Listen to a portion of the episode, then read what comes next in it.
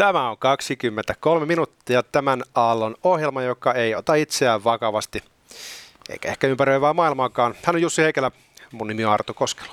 Tänään puhutaan siitä, tuleeko vuosi 2008 pörssipainajaisineen takaisin. Tietyt ennusmerkit viittaa nimittäin siihen, ja nyt on kysymys asuntoveloista jenkkuloiden maalla. Ai että, kun rupesi sattumaan nyt jo lompakko. Se on valmiiksi ja tyhjä ja nyt, nyt vielä tämäkin.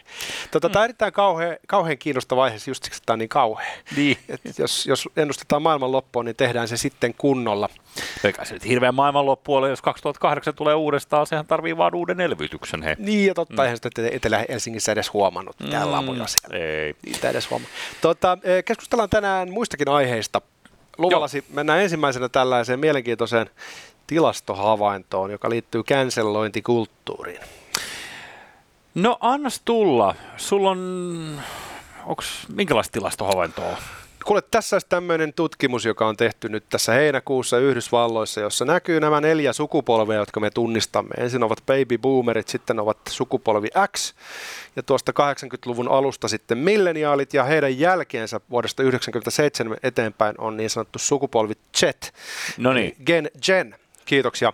Tota, e, näistä siis piirtyy esiin e, se, että ensinnäkin kanselloinnin suosio, siis ajatus siitä, että joukkovoimalla eh, savustetaan joku ulos työpaikastaan tai viedään hänen elinkeinonsa kuilun reunan toiselle puolelle, niin on kasvattanut suosiotaan ikään kuin sukupolvi kerralla, eli Baby Boomersista 7 prossaa näyttää vihreätä valoa ja sitten X-sukupolvista 11 prossaa, mutta tämä on niin kuin milleniaalien homma. Joo. Heistä 19 prosenttia suhtautuu suopeasti tähän ajatukseen ja vain 36 prosenttia milleniaaleista vastustaa skeneä, kun taas sitten esimerkiksi äh, X-sukupolvesta 46 prosenttia vastustaa tätä. Kun mulle tulee tuosta jostain siis nyt kun sä puhut, niin mieleen yksi, yksi ei varsinaisesti kanselloitu jätkä, mutta joka ikävä kyllä niin joutui sellaiseen kierteeseen, että se vei lopulta hänen henkensä, eli Teri Niitti. Jos muistat muutaman vuoden taakse, Teri Niitti siis äh, stylisti, äh, mediapersonaalisuus, mitä kaikkea, julkihomo, kaveri, joka tota, lentokoneessa kerran matkalla New Yorkiin, niin laittoi kuvan jostain imettävästä äidistä, joka oli istunut sit samalla rivillä. Ja, ja sitten äh, hän jotenkin niin teki tällaisen päivityksen, missä hän sanoi, että, että oh my god, niin kuin, että ykkösluokassa tällaista, että joudunko mä kestää tätä paskaa. Onko pakko? Mm. Ja tota, äh, tästä seurasi kohu vasta niin pari päivää sen päivityksen jälkeen, kun se lähti tietyissä piireissä liikkeelle. Mä muistelen, että se meni silleen, että hän sulki puhelimen tietenkin lennoajaksi, hän lensi jonnekin Yhdysvaltoihin, ja sitten kun hän avasi puhelimen, niin se some olikin sitten jo ilmi liekeissä, hän ei ollut ehtinyt siihen reagoimaan. Joo, äh, okei. Okay. Mun mielikuva on se, että hän oli hetken aikaa ollut siellä New Yorkissa, että se ei lähtenyt sillä samalla kellon lyömällä, mutta fine, mennään kummalla tarinalla vaan. Äh, se, mitä hänelle loppujen lopuksi tapahtui siinä sen kohun seurauksena, niin tietysti mm, herkkä kaveri niin lähti, lähti tota, ruokahalut ja tuli mitä psyykkistä oiretta ja kaikkea. Ja, ja tota, sitten hän niin kuin vaikutti menettävän terveytensä. Et kun mäkin näin hän jossain tilaisuudessa sitten, niin, niin hän tuntui niin kuin sellaiselta vähän niin kuin varjolta entisestä. Ja sitten, sitten ei sitten kestänyt mun mielestä täyttä vuottakaan siitä kohusta tämä on nyt okei okay, ulkomuistista, tuli äsken mieleen, mutta mut niin kuin, että et, kaveri kuoli. Tuommoinen massavaino on psyykkisesti murskaavaa. Joo. Ja tota, sitä ei ikinä tiedä niin kuin etukäteen, että kuka siinä niin kuin luhistuu sen alla ja, ja, ja tavallaan menettää otteensa sitten. Joo lifeinsa, mutta että nämä on niin kuin isoja juttuja. Mut, ja nyt me ollaan puhuttu tästä ilmiöstä ja, ja tämä on vihdoin tunnustettu, että tämä on todellinen ilmiö. Silloin Tero Niitin aikaan tälle ei ollut vielä Teri. nimeä niin anteeksi Teri, Joo. Niin silloin täällä ei ollut nimi. Mulla meni sekaisin Tero Vaaran kanssa, joka myös vähän canceloitiin. Hänellä oli jotain tota, hän oli erilaisia, erilaisia mielipiteitä ja sitten tota, jollain tavalla hänet niinku syöstiin pois mediasta tai jotain. Tämä oli yksi tämmöinen varhainen tapaus, mikä, mikä, oli selvästi tota, ikään kuin alkusoitto tälle kulttuurille, mitä me nyt ollaan nähty. Joo. Mutta tota, anyway, ilmiö on ihan todellinen, mutta nyt hyviä uutisia kaikille teille, jotka olette huolissaan, että kanselloidaan ko- kohta vittu kaikki, mm-hmm. niin eh, näyttäisi aika positiiviselta, että tuo sukupolvi Z, joka siis seuraa milleniaaleja, koostuu noin 15-24-vuotiaista vuotiaista ihmisistä tällä hetkellä, niin he suhtautuvat varsin kielteisesti tähän ilmiöön. Heistä ainoastaan 8 prosenttia, eli he ovat niin kuin baby boomerien kanssa itse asiassa hyvin samankaltaisessa positiossa suhteessa canceloitiin. Ainoastaan 8 prosenttia on sitä mieltä, että hei, tämä on okei okay juttu. Eli ihan just tapahtuu vallankumous, sykli alkaa alusta, tulee Joo. uudet baby boomerit niin sanotusti, ja mielipideilmasto saattaa heittää häränpyllyä siinä kohtaa, kun tämä ikään kuin trendejä luova sukupolvi vaihtaa valtikkaa. Olemmeko me synnyttäneet omat vanhempamme uudestaan? Siltä se tuntuu, että nykyään teini muistuttaa enemmän isovanhempaa ja tämä ei välttämättä ole sillä sattumaa. Se, mikä mulla tulee ekana arvauksena, tuossa kun sä noita, näytit noita käppyröitä äsken ja luit ne, niin on se ajatus, että nyt milleniaalit, siinä vaiheessa kun sosiaalinen media, joka on välttämätön käyttövoima tämän kaiken kansaloinnin suhteen, ilman sosiaalista mediaa ei ole sellaista asiaa olemassa, niin nämä on ollut kuitenkin, niin kuin, tiedätkö, vähintään niin kuin varhaisaikuisia. E, ja se on tullut heille niin kuin uutena asiana. Ja näin ollen, kun he ei ole kasvanut sen parissa tai kuullut näitä kauhutarinoita, niin he ei välttämättä ole ymmärtänyt sitä voimaa. Niin, tässä on niin. ylilyönnin kulttuuri, joka syntyy vain siitä, että teknologia mahdollistaa sikailun Kyllä, ennen kuin sääntöjä. koska ne ei näe itse sen verhon taakse, että miltä tuntuu olla ikään kuin teriniittinä siinä ö, paikalla, milloin tuntuu, että koko maailma on sua vastaan, sä pidät verhot kiinni ja sä et halua nähdä ketään. Niin nyt te, ö, olisiko mahdollista, että tämä uusi sukupolvi niin kun, näkee tämän kaiken huutamisen taakse. Voi olla, että tämä tuorempi sukupolvi ajattelee, että et sä nyt noin vaan tee. Mm. Että toi nyt on kusipäistä touhua. Just niin. Stop it. No. Se on ihan positiivinen mm. signaali. Ehkä tässä aina kun puhutaan näistä niin zeitgeist-ilmiöistä, niin sitten unohtuu että eh, sukupolvien välillä on tosiaan merkittäviä eroja. Joo. Tämä on kaikissa maissa, on sitten kyse Kiinasta tai, tai, tai Suomesta, niin aina tulee se seuraava sukupolvi, joka yleensä pääsee aina yllättämään jollain ikävällä tavalla. Ne ei jatka niitä samoja arvoja, joita on pedattu. Nyt Joo. esimerkiksi tässä kohtaa on pedattu tietynlaista Vogue-arvopohjaa kymmenisen vuotta. Niin se voi olla, että sit seuraava porukka toteekin, että anything but, ei ainakaan tätä hommaa. Että tämä on just se, mikä oli niinku jollain tavalla trendikästä kymmenen vuotta sitten, niin se on vähän niin kuin tukkametallibändit sitten 90-luvun grunge-aikoina, niin ne ei enää vaan niin kuin ollut kauhean viehättäviä. Mm-hmm. Joo, se, ja noin, noihän nykyään vaihtuu kerran päivässä niin kuin noin trendit, että jos aamupäivällä joku jengi keuhkoo somessa jotain iltapäivällä, se on vähän niin kuin douchebag-tavaraa, että et, jos nyt ajatellaan niin kuin Titanikin aikaan, en ole ihan varma, oliko Päivälehti vai Helsingin Sanomat vuonna 1912, Mut, Katot mua niin kuin mä muistaisin ulkomuistista, milloin Titanic upposi.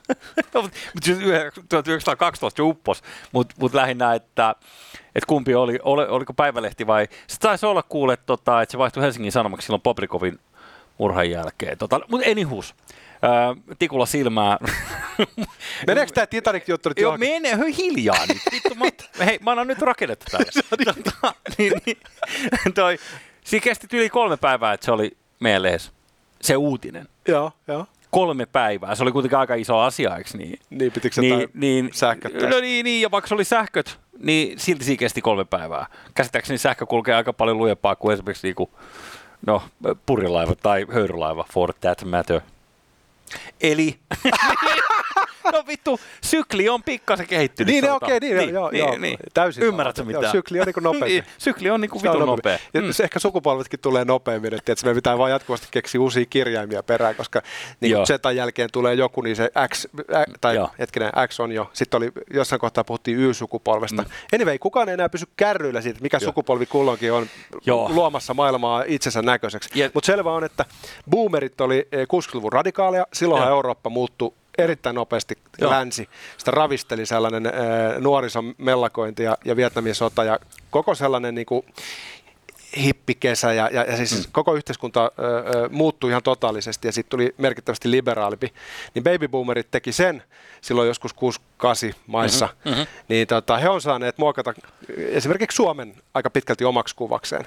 Joo. Ja nyt, tota, mä en tiedä, ollaanko me päästy ikinä muokkaamaan tätä maata yhtään hevon viitu mihinkään suuntaan, mutta selvä on, että, että, että milleniaalit on tehnyt oman panoksensa ja Mulla on nyt sulle huono- odotetaan, odotetaan innolla, että mitä ne zetat keksi. Hei, mulla on sulle huonoja uutisia.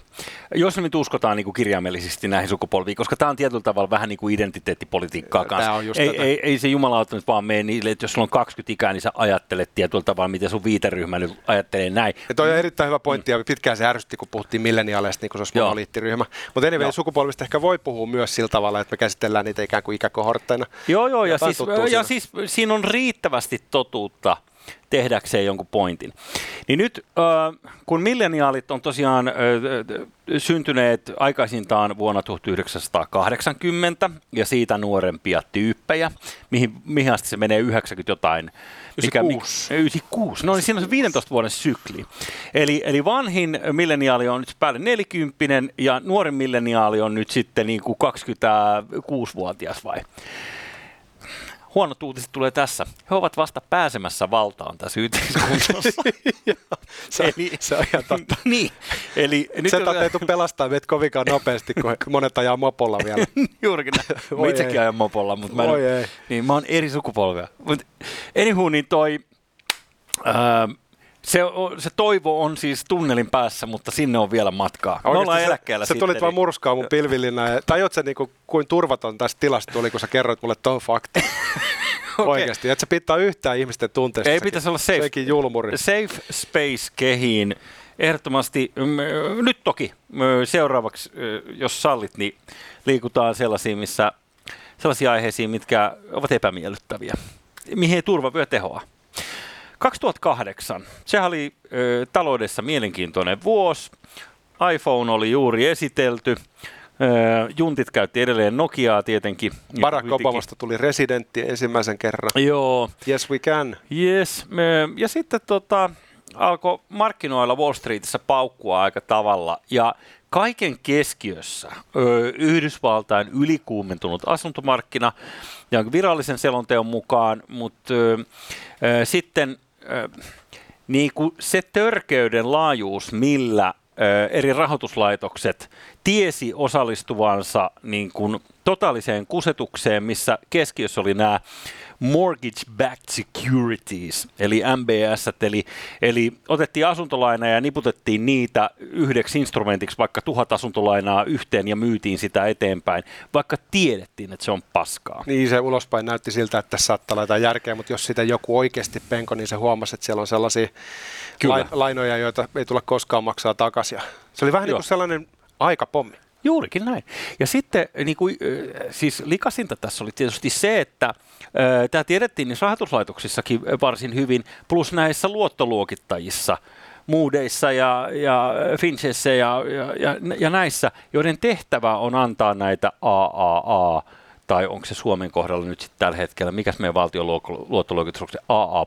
Niistä vissiin vähän laskettiin Niin, tossa. mä en ole ainakaan kuullut, että se olisi palannut nyt siihen. Mutta anywhoos, niin äh, tämä koko, että myös siellä tiedettiin, että et okei, että nämä ei ole AAA-luokkaa, mutta jos me ei anneta niille sitä ratingia, niin sitten ne menee niinku kilpailijalle, kilpailevalle luottoluokittajalle ja ostaa sen sieltä. Kyllä, ja niin kuin sosialismissa, niin kapitalismissa toverit rapsutteli toistensa selkää, ja, ja se, se, ketä pantiin hanuri, oli sitten tietenkin se tyyppi, joka oli ottanut ylisuuren lainan siellä ruohonjuuritasolla. Mutta sanon tähän väliin, että jos olet tähän asti katsonut ja dikkaillut tästä cancelointikulttuurista puhumista ja näistä Jussin talousluennoista, niin hei, jaa tämä sisältö omassa sosiaalisen median kanavassa, niin sä autat meitä tavoittamaan suuremman yleisön, joka ei ole vielä altistunut tälle shaiballe.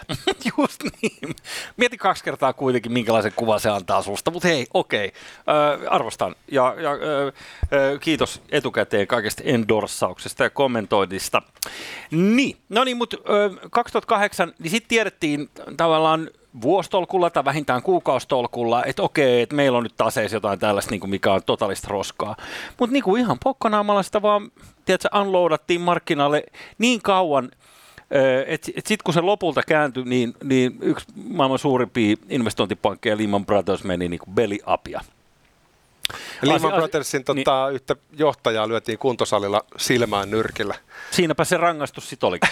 Joo, aika pitkälti. siis, äh, okei, okay, äh, en mä tiedä, sadat tuhannet, ehkä miljoonat menetti kotinsa. Äh, pankit, joiden piti tehdä niin kuin karmea perse ja jo, jo, joiden johtajat pitäisi olla tietysti linnassa tästä kaikesta, koska se on niin kuin todistettu, että tämä oli täys hoax, niin ää, et, ei, ei, ei mitään, otettiin veromakseen rahaa, bailautattiin kaikki pankit. Too big to fail oli se sana, mitä käytettiin. Ja tässähän kohtaa sitten äh, Suomen pääministeri Jyrki Katainen sanoi, että ei koske Suomea. Totta helvetissä se koski. Ei koske se iski kaikkialle tänne näin, mutta sitten kun siitä äh, ikään kuin sieltä raunioiden keskeltä noustiin ylös, kömmittiin pystyyn, niin todettiin, että ei ikinä enää.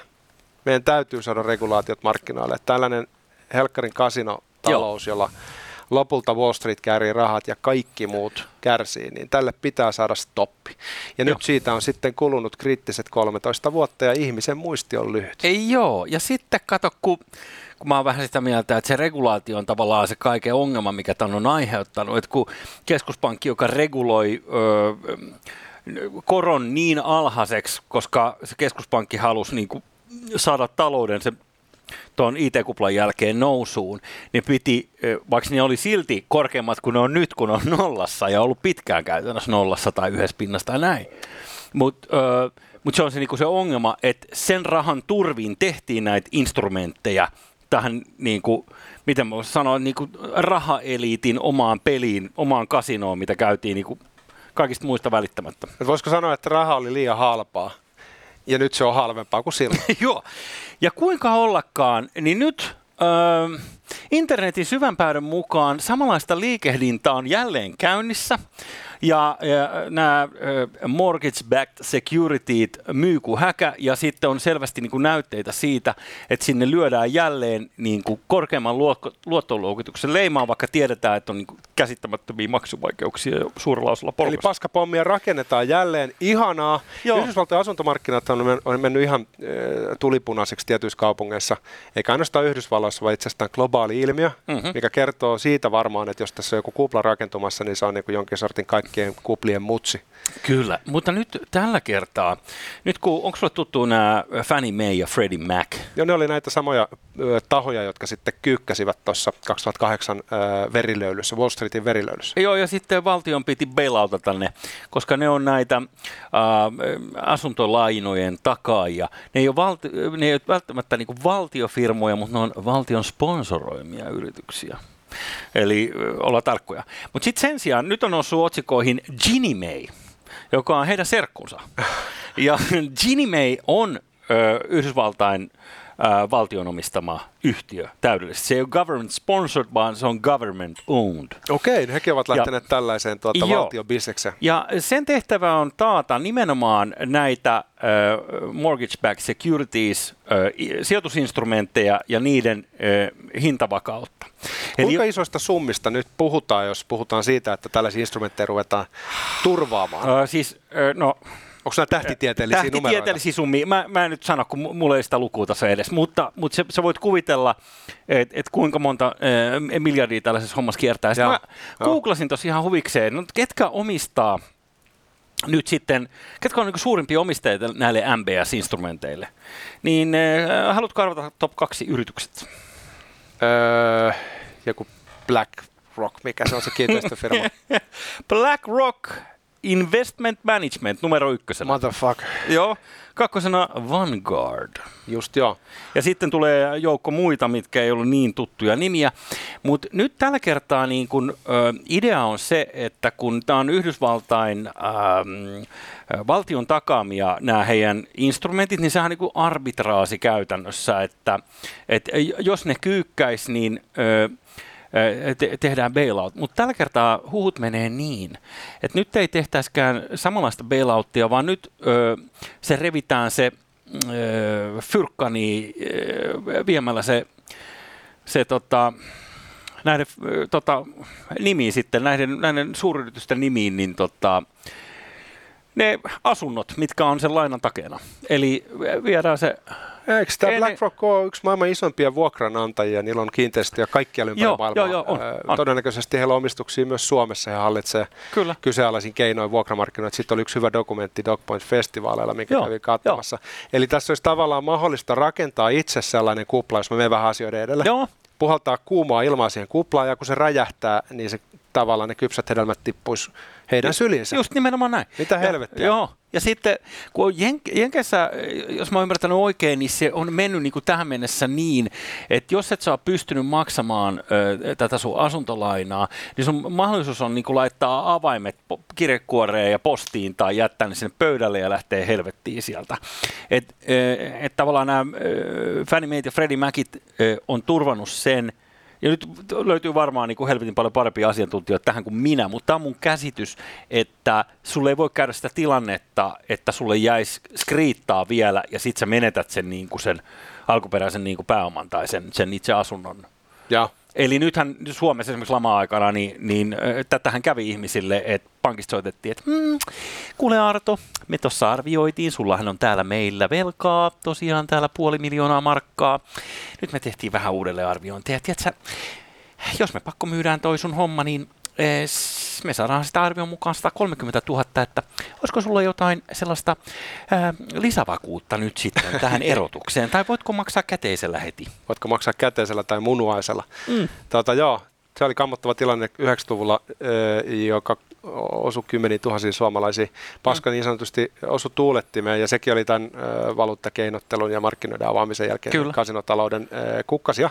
Onko tässä nyt, osaako sä sanoa, miten tämä niinku suhteutuu nyt niinku Suomen tilanteeseen? Et yleisesti ottaen Ei tietenkin, jos Wall Street kyykkää, niin meillekin käy ohrasesti. Joo, ja äh, tota, pörssit seuraa aika, aika tota herkästikin niin toistensa liikehdintää sille, eikä tarvitse edes alkaa Wall Streetiltä, mutta mm, helvetin mielenkiintoinen.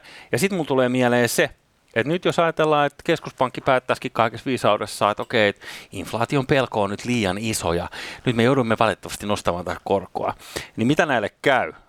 nä- näille instrumenteille. No totta kai niin kuin ne defaulttaa, koska he- jengi pystyy maksamaan mitään, jos sulla on niin kuin suut ja korvat täyteen velkaa ja sitten yhtäkkiä sun pitäisi maksaa vaikka 5 prosenttia siitä niin kuin pi- til, mitä tällä hetkellä maksat. Niin. Eikö tässä on vähän omituinen tilanne, että se ohjauskorkoa pitäisi nostaa, jotta inflaatio ei lähtisi laukalle. Joo. Jos sä nostat ohjauskorkoa, niin dominot lähtee kaatuu.